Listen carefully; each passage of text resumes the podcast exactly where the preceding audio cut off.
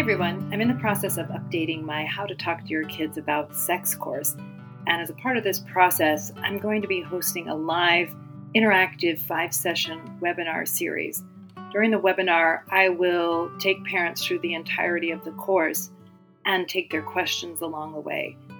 My goal during the seminar series is to teach parents how they can become wise and loving mentors to their children and how they can help their children develop a strong sense of sexual integrity. What I mean by integrity or sexual integrity is the ability to receive the gift of the body, of sexuality, of pleasure in a way that aligns with their highest values. The webinar sessions will be held on Saturdays at 7 p.m. Mountain Time. Each session will last two to three hours, hopefully closer to two, but sometimes with questions it goes a little longer. The cost to participate is $295 per household. And if you're not able to attend every session, it's no problem because you get sent the recording so you can listen after the fact. The recording, of course, is also helpful for just reviewing concepts and reviewing ideas. The first session of the webinar will be on February 18th. Uh, the tickets are going quickly. We're limiting the number to 40 households or 40 couples. So jump on that link in the show notes and reserve your spot today. Thanks and hope to see you there.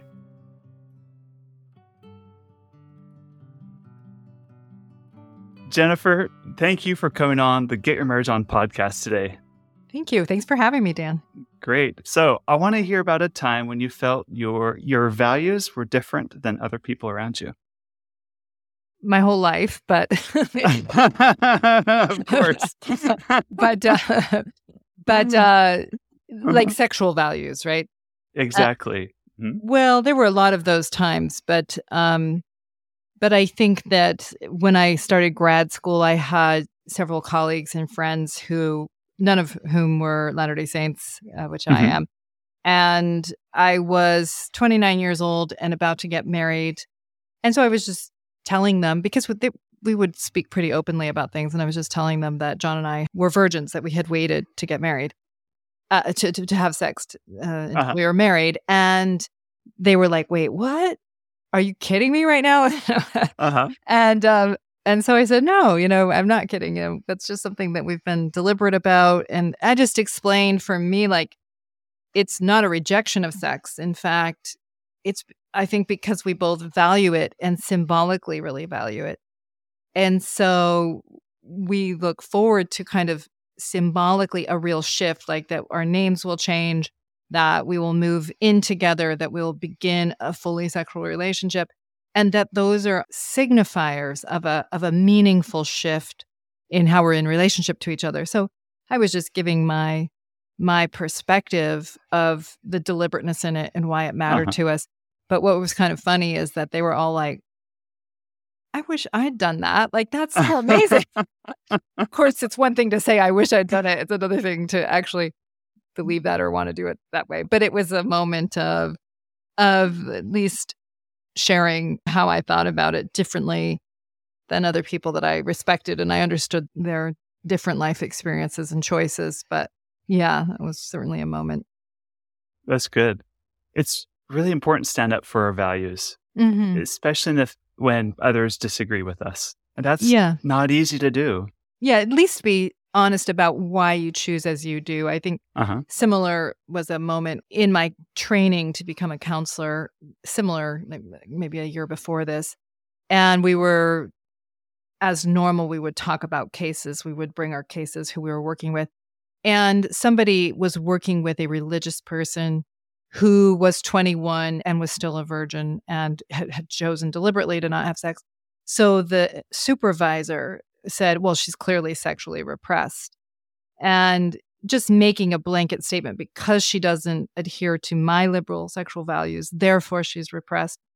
So, you know, I just stood up for this client and said she wasn't my client, but I just uh-huh. I just uh-huh. I just don't think that's fair. I mean, she could be repressed. That may be true. Mm-hmm. But it could also be that she has a belief and she's living it deliberately. So it's like it's not necessarily fair to say my values are the right ones and if someone else doesn't conform to them, they're pathological. Mm-hmm. So a lot of our beliefs uh, like that woman, that 21 year old. I don't know her, but she could have made a choice because others told her this That's is what right. you need to do. And we just kind of go along with that. Mm-hmm. And I think there's a component to us where we really want others to tell us what's okay and not okay in yes, our relationships. Definitely. And we we desperately want someone like, what does this, you know, what does the scripture say? Right. what does my pastor or the prophet say? We want people to tell us what's okay and not okay. Absolutely. And they're when it's not very clear, they kind of start seeking for things probably in the wrong place. Yes. Or something. Why why do we do that? Well, human beings don't really have a choice but to do it. I'm, I'm working on a book and I've written a couple chapters on this developmental path that we go mm-hmm. through in our moral development, our ego development, our sexual development. But when we are young, our first goal, well, maybe the word that would capture that very first stage is that we're impulsive. Mm-hmm. So we are sensation driven, we're egocentric. Not that we are bad, right? But that we only know the world through how it impacts us. And we haven't learned yet to inhibit our impulses. Mm-hmm. Some people never grow out of that impulsive stage, right? Uh-huh. Many reasons.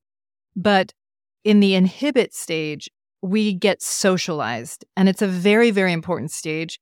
That is, we start to learn and take on the mores and ethics of the groups we belong to and whatever mm-hmm. religious uh, community that is, whatever society that is, whatever the specifics are of our family, we can't yet think for ourselves. We are thinking by inheriting the the organizing beliefs of the people we belong to. Mm-hmm. And so you may think, oh, this is my belief, right? And many 21 year olds may say, this is my belief when in fact it's an inherited one, right? Mm-hmm. Because the soonest people can grow into what Robert Kegan calls the self authoring stage, which comes mm-hmm. after the social stage, the soonest you can move into that, it would be like late adolescence, early 20s.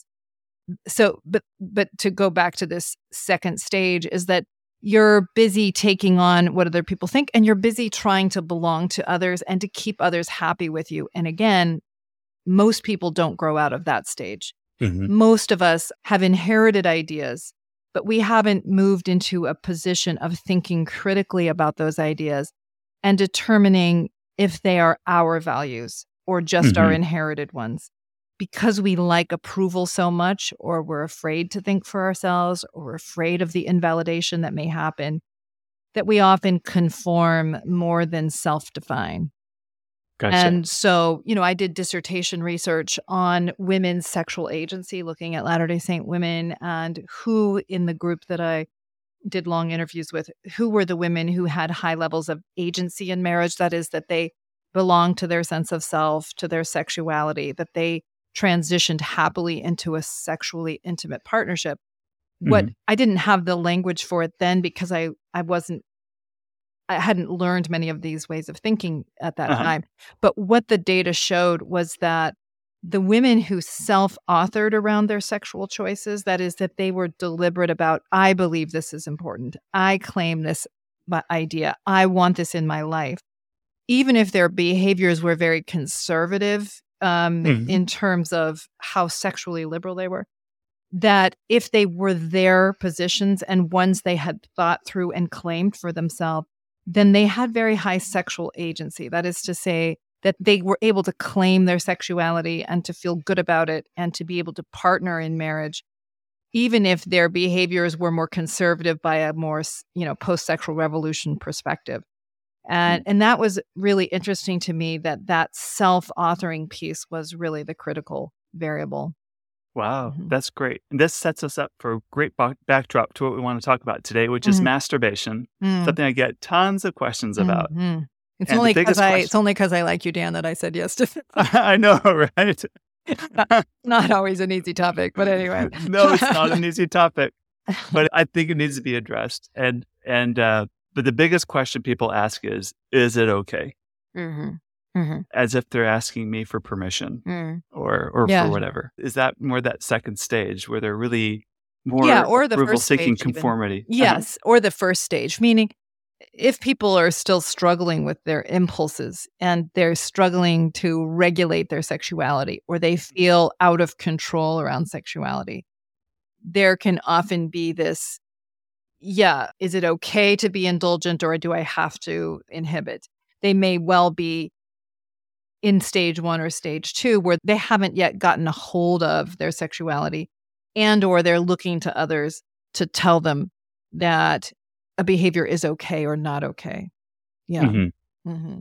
Gotcha. So uh, maybe a more self-authoring, which we'll get into a moment, mm-hmm. would be for them to really, uh, really making asking their, themselves, right? Right, making determinations about what's the impact of this behavior and what do I believe around it, and what is what is it that I can, with integrity, choose or not choose. It's not so externally driven, the authority of it, but a deeper, honest internal authority around our sexual choices. So, in our conservative Christian culture, uh, there seems to be a lot of anxiety around sex. Mm-hmm. and there's even more anxiety about masturbation specifically. Mm-hmm. Can you speak to any of the historical context of masturbation in general? Yeah, I don't know if I'm really a great expert on the historical context, but certainly, you know, in the Victorian era, there was a lot of anxiety around sexuality. And um, it may have been more puritanical than Victorian, actually, but but nonetheless, a lot of anxiety about sexuality as something that will corrupt your soul, that will take you away from God, that keeps you from this sort of stringent, noble, stoic life. Um, mm-hmm. And so there were understand there were different apparatuses and things one could buy to like keep you from being able to touch your genitals at night and the idea that it would give you acne or that fur would grow on your hands or all kinds of hair i guess mm-hmm. but, but crazy ideas like this to kind of scare people away from their sexuality and i mean i mm-hmm. definitely think that there's just been a often a cultural fear of pleasure and maybe the eroticism that's a part of sexuality. And so maybe as an exaggeration of the desire to help our children learn to inhibit and to be socialized, we've often been highly anxious and highly shaming even around self exploration sex and, and masturbation hmm. are there periods of time when that was i guess there's more shame around self exploration than others, like pre Victorian era, yeah, yeah, puritanical. Well, it's kind of interesting in the Victorian time, but but that it helps fertility to bring oneself to orgasm for a woman to do that. That you know that it was a part of her mental health, even so. There's been different cultures and so on that have thought of it as acceptable and okay. In a comical way, during the Victorian period, there was actually the idea that hysteria was driven by women not having orgasms. Now, they didn't think of women as sexual during the time, or at least in certain circles, they didn't. And so the idea was like a woman could be manipulated to a polypropism, I think they called it, which would stimulate her uterus and keep her from having anxious symptoms, depressive symptoms, you know, having sexual feelings, which was considered aberrant for a woman to have. Mm-hmm. And so honestly, they would go to these Victorian doctors who would manipulate these women to orgasm. But they didn't link it to sexuality. They linked it to a kind of a mental health issue. Okay. So, you know, very popular doctors. Yes, exactly. and it's a kind of a comical line. I think Rachel Maines said something like these women ne- neither died nor fully recovered from their condition, but they continued to get regular treatments. Yeah. So, anyway, yeah. So, yeah, there's been the range of responses to it, but mm-hmm. uh, especially in conservative cultures, a lot of fear and I think specifically the idea that pleasure is antithetical to spiritual. And mm. so if your pleasure serves someone else, i.e., a spouse, well, then maybe it can be acceptable. But if it only serves you, then it's suspect. It's dangerous. That's often the idea. Mm-hmm. Gotcha. Uh, so, uh, if you grew up in a home mm. where there was a lot of shame around sexuality or masturbation, mm. How do you coach individuals from that stance of sexual mm-hmm. shame? So, you know, just just going back to the stages idea for a moment, if one grows up in a very hostile, harsh, or shaming environment, it actually inhibits people from integrating their sexuality or moving into a deeper self trust and mm-hmm. a deeper self control in the best sense of the word. So, for example, if somebody grows up in an environment that's chaotic or super authoritarian, that people will actually struggle to not either be inhibited to manage the threat to themselves or indulgent. They will sort of vacillate between the 2 mm-hmm. And so, or that one can be very shaming about, say, masturbation and actually drive people to do it more it's like you can't have the brownies. Yeah, right, exactly. So sometimes so I talk about, about, this uh-huh, in, right. with respect to food that any kind of pleasure, like eating or sexuality, really demands that we learn how to integrate it in a way that creates goodness in our lives. But if there's too much shaming of the pleasure, it interferes. So I sometimes give the example of like around food compulsions, like if someone is shaming about, oh, you know, you shouldn't eat sugar, you shouldn't like the sweets, you you know, you're going to get fat or whatever, like a, a shaming narrative like that, it will drive people into extremes, either that they will repress it or, you know, you know, have an eating disorder of repression or an eating disorder of indulgence, like bulimia. And so it's the shaming that undermines the ability to sort out who am I and what's good for me and what creates more goodness in my life. So sometimes you can teach self control around sexuality, including masturbation, in a way that's not shaming, not diminishing, not fear based, and help somebody to learn to control sexual impulses without feeling that they are evil, degenerate, or disgusting for having sexual feelings. Mm-hmm. And so when people get a lot of shame around it, especially in that stage two, one of our primary desires is to belong and to feel worthy and to feel that we are good enough for the people around us. Mm-hmm. If one feels like my sexual feelings interfere with me being good enough, you know, pure, mm-hmm. desirable, an adequate man, right? A pure woman, whatever it is. Well, then there's so much fear linked to sexuality that it makes it very difficult to claim it as something meaningful and valuable in your life. So if someone is struggling with sexuality because they've just been given so much fear around it, uh, my general response is to help them start to at least reflect on the ideas that they have about their sexuality and what it is that they are so afraid of. Mm-hmm. What is it that they reject about their sexuality? What scares them about it? Who have they been around their sexuality? Right. And to better understand where they've learned perhaps to be afraid of it or how they've struggled to regulate themselves around it. And I try to help them to move from an external idea of I shouldn't, I can't, I'm bad, this sort of external idea, to move to a deeper self definition what do you desire? I had a client, for example, who was just compulsively looking at porn all the mm-hmm. time because he was always in this struggle. He would sort of white knuckle it for months and then he'd go into these sort of indulgent four hour a day type things. And and mm-hmm. it was always in this, I'm being a good boy and then screw it, I'm gonna do what I want. But it was all external. And he had gone to program after program, but it was all kind of in this external idea. And mm-hmm. so my work with him was to help him start to claim his life. Like, what did he really want his legacy to be sexually? Who did he want to be in the world? What is a position or set of choices around porn that he could live with and feel at peace with? And trying to get him to take himself more seriously mm-hmm. and to live more in line with his own honest positions and view and just to help him become more self conscious or self aware of the fact that he was turning this over to others and then rebelling against it rather mm-hmm. than owning the life and authoring the life that he was living. And it was mm-hmm. surprising, you know, as is often the case, is when people make that shift, they no longer have to comply or rebel. They start mm-hmm. to take themselves more seriously and actually be, it becomes easier to control their choices because they're trying to live up to their higher selves, to the person they desire to be, to the person they respect. Mm-hmm.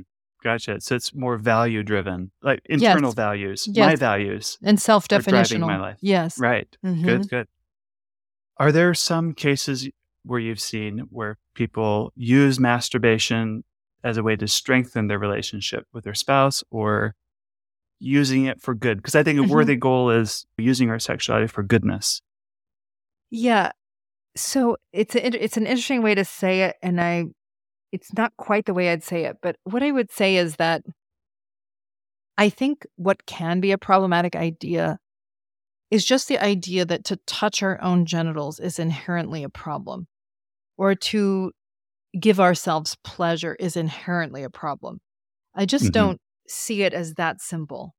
Mm-hmm. Um, and there are people that have taken that very behavioral idea around sexuality and then said, Well, you have to touch me because I'm not allowed to. And how else am I going to fulfill my needs? Right. So that mm-hmm. is that they can actually do something that's really quite indecent in the name of trying to be good. Does that make sense? Yes. So, like, you have yeah. to touch me mm-hmm. because what else am I going to do? And mm-hmm. even though I know you hate to be here, well, this is what we have to do because it's somehow wrong for me to touch myself. And mm-hmm. it's not that I think, oh, okay, you should just touch yourself and then everything will be better. It's more that that it's too simple of a picture that see because I think if we're afraid of our own bodies or we think I can't touch my own body or I mm-hmm. can't mm-hmm. acknowledge the sensual pleasure that's a part of it, that actually interferes with our ability to integrate our sexuality. Mm-hmm. Does that make sense? So yeah, right. And so it's sort of taking that and and not getting it so supercharged in marriage. Mm-hmm. Then it might be thinking about if I want a good, loving relationship with my spouse, right? And I don't want to be a burden, nor do I want to um, be underdeveloped. Like, well, what's my relationship to my own body? What's my relationship to my sexuality? What's my relationship to pleasure? You know, it's like answering those larger questions. It might mm-hmm. mean sometimes you touch yourself, right? The bigger goal is being at peace with yourself and your sexuality, coming to a kind of self acceptance, and using your sexuality for good in the marriage, mm-hmm. and not using these really limited ideas about a behavior is good or bad without understanding the context and what is actually happening. Like some people are like, oh, well, you know, missionary position is the righteous position for sex. Like that's just ridiculous. Okay. Because lots of evil things happen in missionary position, right? And lots yes. and lots of good. And so it's not the position of the body or whose hand is where or mouth is where. It's like what is actually being created in this couple. And is this an expansive and loving meaning? Or is this something that is using and taking advantage, whether it's through having sexual behavior or not having it? Mm-hmm. So I can see how someone could use this behavior of masturbation, for instance, and using it in a way that is not helpful for the marriage. Right, for sure. Right. Mm-hmm. And and also that that they could, you know, I mean, yeah, you know, there have been times where, you know, in the past where my husband would wake up the next morning and I'd say like you had sex with me last night and it was amazing. Uh-huh. okay. In the sense that what I was saying was he was dead asleep, but I didn't feel like it was good to wake him up. And so, you know, I'm being transparent and honest that in my yes. mind he was with uh-huh. me. Uh-huh. And there's like no harm, no foul. Is not is nothing, you know, there that the marriage is open uh-huh. and knowable. There's nothing to manage in terms of ego. Mm-hmm. And that it was like the most right thing to do.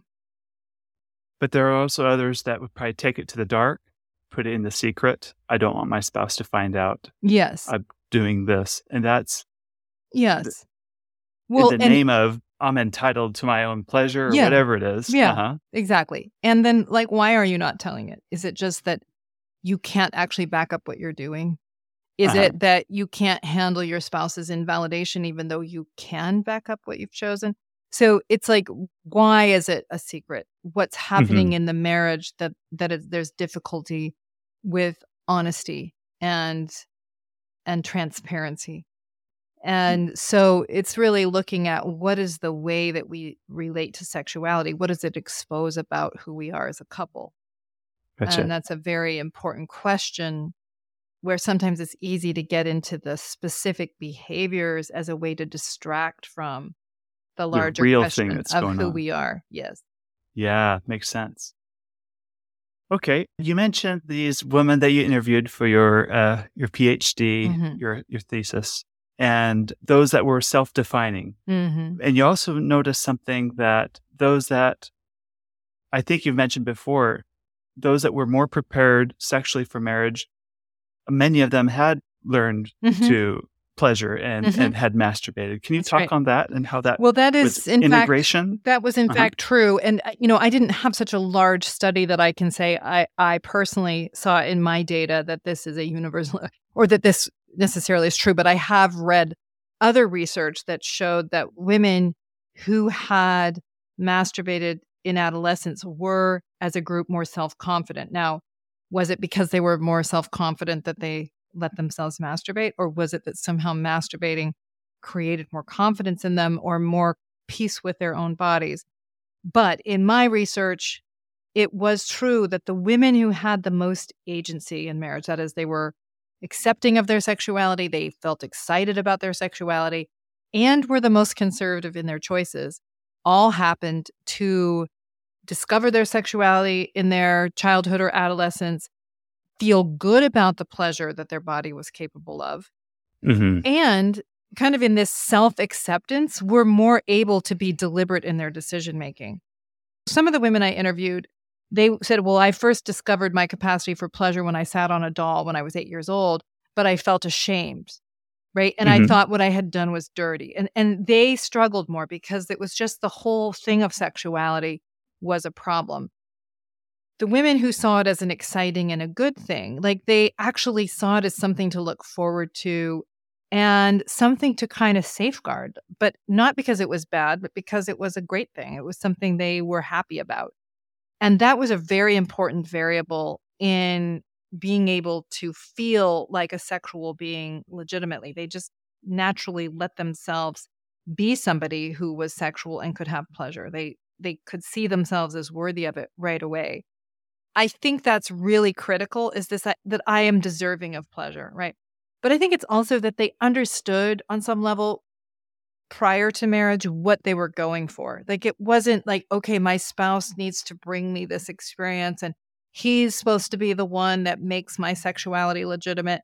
That was a burden that other women who had had low agency in marriage, they did have that belief. And it didn't go well. They they weren't able to step readily into their sexuality. They felt broken. They felt una- they felt on stage. They that know their spouse was failing miserably at this because he had a job that wasn't really his job. Oh, right. Mhm. uh-huh. Yeah. And so it was much more difficult often for women who saw it as something that they couldn't legitimately own in themselves until a man made it legitimate. Right. Yeah. Mhm. Great. Great. Mhm. Speaking of legitimate and making it legitimate, um, I do hear this time to time from people. They're in a marriage where, for whatever reason, they do want to masturbate I, Mhm. for various reasons. It could be because sexual frequency is really low. Mhm. They're a sexual being and they're being celibate against their will, Mhm. Yeah. whatever, right? Yeah. And so they they do feel this like desire to for release or whatever it might be. Yeah. Yet their spouse feels very strongly against it. Like Mm-hmm. this is, you know, infidelity. It's Mhm. back to that frame you put earlier. Yeah. Like, how do how do you counsel couples in those situations? Well, what I would say is okay, your spouse is saying, I can't validate you doing it. Right.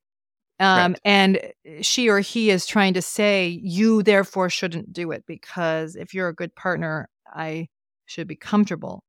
Now, that's hard because most of us in marriage want our spouse to feel good about our choices. We want them to feel good about who we are. Mhm. But what I would say to somebody in that situation is, okay, why do you think your spouse is saying it? And what is their motivation? Mhm. And do you agree with their position or not? Mhm. Meaning, who are you relative to this? That's different than I need to prove to my spouse that my position is legitimate, but I need to be clear in myself that I can stand by my position. Mm-hmm. And so it's helping the person in question use the invalidation to clear their own mind more. Mm-hmm. If we only did in marriage what made our spouse comfortable, the marriage would never grow. Now, I don't right. mean you should just flippantly be like, I'm doing whatever I want, I don't care. Uh, right? Uh-uh. You do want to understand why a spouse has a negative reaction to something and consider it honestly and use their perspective to refine and get clear on your own. But mm-hmm. it ultimately means a marriage that grows is that you're willing to own your position, even if it's against what your spouse wishes were your position. And that's hard to do. Definitely. Thousand yeah. percent. Right. Thousand percent. Especially because a lot of us have learned the idea that if you love me, you will make me comfortable. Yes. And a lot of women say that to men. Like, you're supposedly the one that's stronger than me, or you're supposedly the one who's supposed to make me feel good. So, mm-hmm. therefore, never make me uncomfortable. And mm-hmm. that's just not what a marriage of equals is. I mean, my job is not to control you, it's to control me. I may say if I don't like something, I may say I can't, you know, I can't validate that or feel good about it. And it might even shape your choices relative to mm-hmm. your spouse. But the tricky thing in marriage is learning to control yourself and live in line with what you believe is good, not control the other. So as yes. as you know, sometimes I say weak people control others, strong people control themselves. Mm-hmm. And um, but it it sucks to be strong sometimes. It's hard. It does. it's hard to just control ourselves. We want to convince our spouse that our position is legit, you know, and mm-hmm. get them to see it the same way rather than mm-hmm. take deeper responsibility for ourselves in the marriage. When you talk about these things, I think about our founding fathers trying to create a constitution. Yeah. They just declared independence from England. Yeah. They're they're in 13 colonies and they debated yeah. constantly yeah. about how it should be. But they came together. That's right they held enough room for everyone to bring yeah. their and it was an ugly process. Yeah.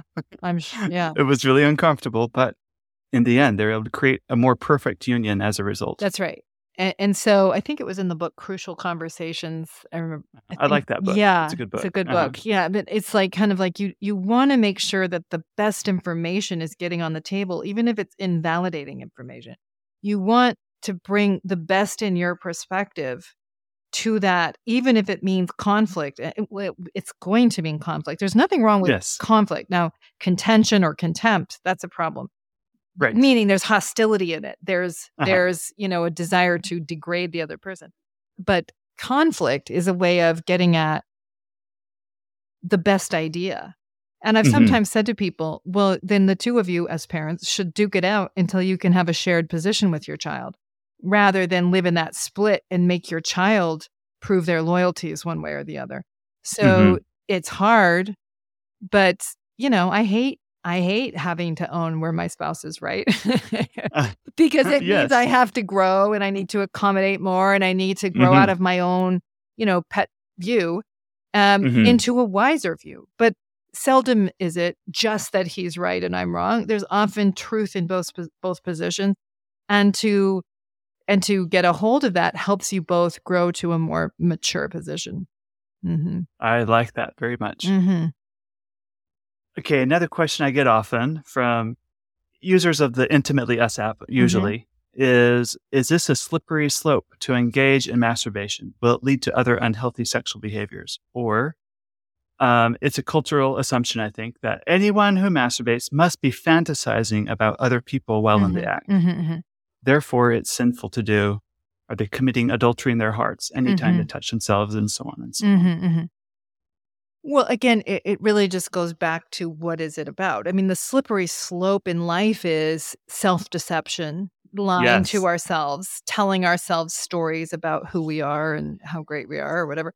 Well, that's a mm-hmm. slippery slope because the more you step into self deception, the more obscured you are about what's up and down and what's true. And then it can make it easy to deceive yourself at a deeper level. You see people do this, they step into mm-hmm. self deception and then they go in further and further and further because they have to keep justifying themselves. That's the slippery slope. It isn't, in my view, sexuality or pleasure. Mm-mm. It depends on what is the meaning. Is it based in a truthful, honest position or is it in a self deceived position? So now somebody can touch themselves and think about their spouse, like in my story, right? Mm-hmm. Uh, or you can think about someone else. Okay, well, they're very different meanings and impacts on the marriage and what's actually happening or why is one doing that? Is because one's spouse is gone, but you're thinking about them while they're out of town? Or, you know, are you trying to create something that you want to hide from your spouse? Well, it's going to have a very different impact. So, again, for me, it's not are your hands ever on your genitals or do you ever have pleasure, but what are you actually doing? How honestly are you living? How truthfully mm-hmm. do you live? And what is what is the larger impact of that choice? I like that. And I think one of my favorite quotes from you is if the devil had a playground, it's not mm-hmm. sex. Mm-hmm. It's that self-deception. Right. It's it's Absolutely. the lying to ourselves. Yes. And it's the self-justification for things that we That's, know aren't quite right, but yeah. we do anyway. Yes. And sex is supercharged in that it's uh-huh. very connected to our core selves. Mm-hmm. It's the thing that's probably hardest to integrate because it's a weird part of being human. Mm-hmm. It's easy to not want to share ourselves in this way, but to judge our spouse, you know, um, because of our anxieties. So it is, in fact, a more difficult area to make good decisions and live with deep integrity but mm-hmm. it's not the sexuality per se it's again it's the difficulty with staying honest with ourselves around our humanity and around our relationships with one another but honesty always leads the way around this and living truthfully around your sexuality uh, with yourself at least will help you not move into destructive behaviors okay great mm. all right jennifer i've always wanted to ask you this next question uh oh. so let's say you're someone that's really worked through this. They're self defining, they're living with more integrity in relationship to their sexuality, and they're ready to take their sex life to the next level. What would be your one or two black belt hmm. sex tips to take their sex life to to the next level?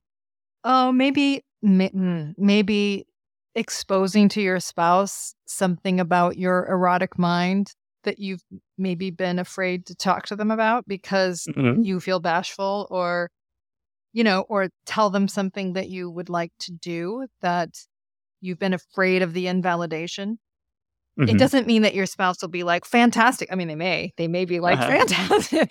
well, there's a reason why you're not doing it now. Right. So exactly. there's probably. exactly. It's like uh-huh. some of the difficulty with intimacy, it's some of the difficulty yes. with keeping the marriage knowable and honest. But mm-hmm. it, it does two things. It, it brings, you know, the, the best sexual relationships, in my opinion, are able to hold the two things that human beings want.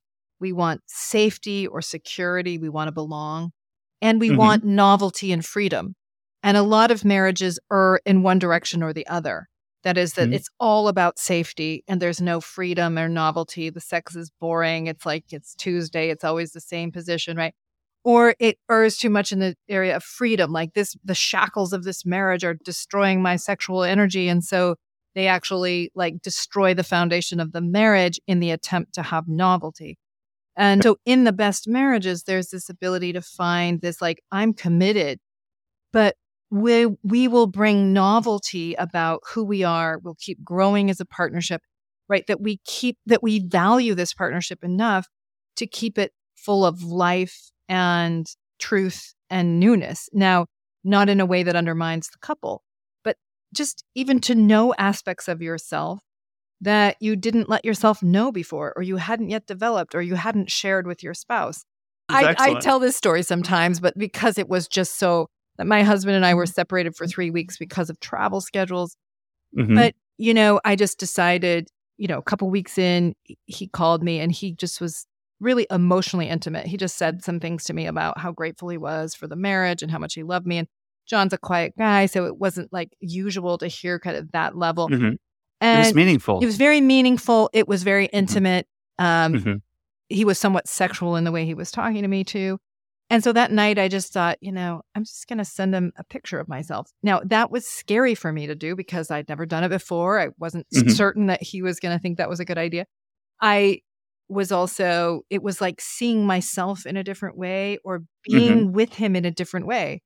Okay, well, the short story of this longer thing of another week of of amazingness before uh-huh. before he came home was that it just like opened up a whole different realm between us of seeing myself experiencing myself with him in a different way experiencing him in a different way this was all remote but you know he's writing erotic poetry to me you know there's like this whole supercharged experience but why it was supercharged is because we were stepping into a new way of being together mm-hmm. we were not just in the you're my husband what what are the kids schedules way of being but more like you're a man and i'm a woman and we are showing aspects of ourselves to each other that we haven't before and it made the marriage feel alive at a much deeper level. It made each of us feel alive at a different level.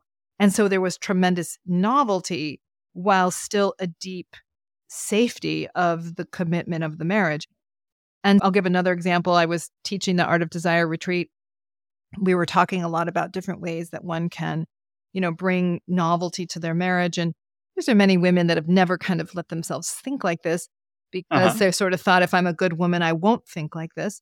Right. And so one woman was there and she just an act of great courage while she's sitting there listening to me, she sends her husband a text because the plan was that she was going to stay in a hotel room that night on the way home from the retreat and then join up with the family the next day.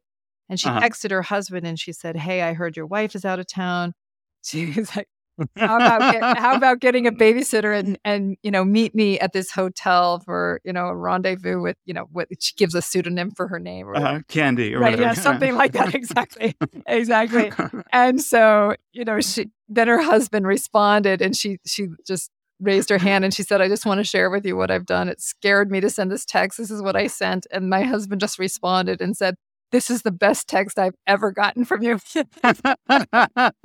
right. So, but it's just super fun because here she's experiencing, I mean, here they are together, but they're playing and uh-huh. expanding mm-hmm. the eroticism and the aliveness mm-hmm. and the play between them. So I think mm-hmm. a lot of times we're afraid of this playfulness and sexuality because, like, well, wait, does that mean I want to have an affair? Or am I tempting my husband into the idea of an affair if I do this? Mm-hmm. I mean, we do a lot of this moralism to handle our fears, but that's just not it at all. It's like, you know, uh, eight year olds may play cops and robbers, but it's not because they want to be robbers. They're, they're playing with a dynamic, they're playing with roles and identities.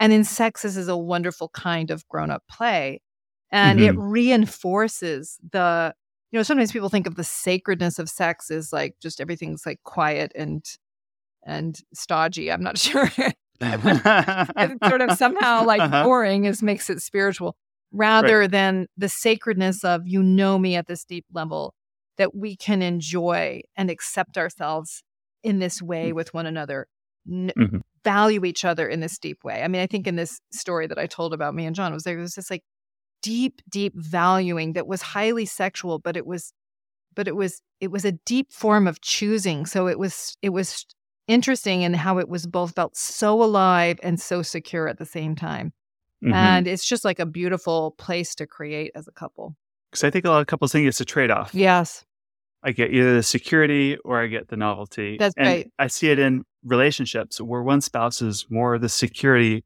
driven yep. person the that's right novelty driven person that's right Exactly. And when people just resent those differences, right. it creates a stalemate. But mm-hmm. if you can say, look, where can I lean in the direction of my spouse? Like, what is it that they want? I don't have to give up all my security needs, but I also value that they want for our marriage to be alive. And so mm-hmm. it is how can we grow together? How can we do something that maybe is outside of my comfort zone, but it's not going to undermine us? I think that's just really critical to a thriving marriage. Great. And what's the response from the more the novelty speaking spouse mm-hmm. in that same what situation? would be their response if they have a well i think it would be to think about you know is my spouse's fear legitimate you know i'm working with a couple where i think she fears that if he really had his way he might leave the marriage or he might want so much novelty that it would destroy them so i think she really kind of can track that and so is in this really conservative response to it.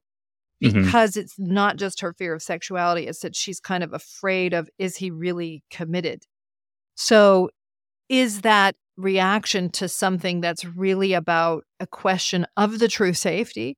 Or is it just, I don't want to be uncomfortable? Mm-hmm. And if it's, I don't want to be uncomfortable, well, okay, it's okay. And I mean, I guess I'd say it's understandable, but mm-hmm. making your comfort be the primary driver in marriage, not what's actually making room for two people, what's allowing it to grow and be alive. If it's just your comfort, well, it can have, mm-hmm. it can actually do precisely what you're afraid of. It can kill a marriage because it's weighed down too much by fear. Mm-hmm. Right, right. Mm-hmm. Okay, gotcha. And uh, I'm so glad we had this discussion because I know of a particular couple comes to mind mm. who's in a dynamic like that too. Mm. And, and for her, it, she just wants to be the one that will always initiate. She's mm-hmm. the more security driven mm-hmm. person in their marriage. And the latest negotiation is I am going to always be the one initiating so that she has that control. I'm mm-hmm. the one that sets the agenda for what positions we do and mm. what sexual activity goes on so that you mm. don't surprise me with something I'm uncomfortable with. And yeah, I, a lot of couples do these kinds of things. And I get it. Mm-hmm. I get it if the person is feeling like, if you initiate, my mind is so reactive that I don't feel in control anymore. Yeah. The problem is is that when the couple negotiates the I'm the one who's always the actor, you're always the one who's acted upon, it kind of solidifies the immaturity rather than helping the person get ahead because the goal is how can I hold on to my sense of self and my ability to be a chooser even while knowing what my spouse wants, even while allowing them to initiate. I still have mm-hmm. choices. I still get to respond and decide what I desire. Mm-hmm. But if I make it that I have to always be the one in control, it actually keeps the couple from growing into a deeper ability to collaborate and keeps the couple from a freedom that's really essential to good, mm-hmm. thriving sexuality and even thriving relationship, you know, outside of the bedroom. And then I know of another couple where she's uh, so afraid of not being good enough. Mm-hmm. Yeah. She'll try against her, you know, better judgment. She knows she doesn't want to, but she'll give in mm. because she is trying to earn. Yes, trying to earn mm. the value, and and it doesn't work out. And then she feels like that little girl getting scolded by the parent, being told like, "This doesn't work out." Like they went on vacation. He really wanted to do something novel. She tried it. She didn't like it. And then he got upset that she didn't like it. So it turned into this big argument mm. over uh, why is she feeling not good enough for him and mm. and they slept mm-hmm. in separate bedrooms on their vacation it ruined their vacation mm. yeah well it just depends a little bit like in that story i, I can imagine it from two different directions which mm-hmm. is you know is it that he's demanding and critical right yeah and, probably right uh-huh. exactly so is he demanding and critical and if you don't do it my way uh-huh. um you're the insufficient wife because right. if that's the energy then yeah she's going to easily get pushed into the dynamic of you've got to prove you know i worked with a couple where he's like my love language is you wearing sexy clothes when we go and i'm like that's not a love language he would just kind of come in with these high demands and then she uh-huh. would be trying to keep him happy with her but he would never was because mm-hmm. it was like the wrong question. It's like she wasn't going to supply him feeling good about her and good about him. Or is it somebody who's like, look, I need you to be happy with me as I am. And if you're not, then I feel terrible. You know, it's a, it, so is it that the, the spouse is not really asking for a lot, but just the self criticism kind of becomes the primary emotion and feeling? So it depends. I can see it in both ways in the, in a mm-hmm. couple, uh, you know, in that in that experience. But for whatever their dynamic is, the point is, can you two as a couple calm down enough yes. that you can really come together and lay things out out of the dark into the light? Yeah, and we look at this together without freaking out. Right. Really talk through these things and be willing to be committed to the truth. Right. To build a more perfect union. To yes. build exactly for two. Exactly. Exactly. Great, cool. Jennifer, thank you very much for your time and for your wisdom. You're welcome. Will you please tell people your website? I've bought all of your courses. I'm a subscriber to Room for Two. Which people probably don't know about. Would yeah. you tell them? Sure, sure, sure, uh-huh. sure. So my website, first of all, is just my last name, which is finlayson-fife.com. And so on there, you can learn about my online courses. There's a podcast feed called Conversations with Dr. Jennifer, which are just free podcasts like this, conversations like this. And then I have a podcast called Room for Two, with which is a subscription based podcast in which I'm working with couples around emotional and sexual intimacy issues and helping people be able to listen into these anonymous um, conversations on marital issues that are very human, very normal, and kind of getting um, input on how one can move out of some of these stalemates or difficult places. So there's that. And then I have five online courses around self and sexual development. So couples courses, two of them, and then a men's sexuality and women's sexuality course. And these are about helping people integrate their sexuality more and come to more peace with themselves and more ability to create an intimate marriage. Yeah. Well, thank you very much. Yeah. Thanks for having me, Dan. Hey everyone, just a reminder that from now until Valentine's Day, we're offering 20% off of all of my online courses. And you get an additional 10% off if you buy two courses, or 15% off of all of them if you buy three or more. If you've been considering purchasing a course, now is the time to do it. We don't offer another site wide sale like this until Black Friday, so it is a great opportunity to get the courses you've been thinking about getting. Click on the link in the show notes to learn more about the sale.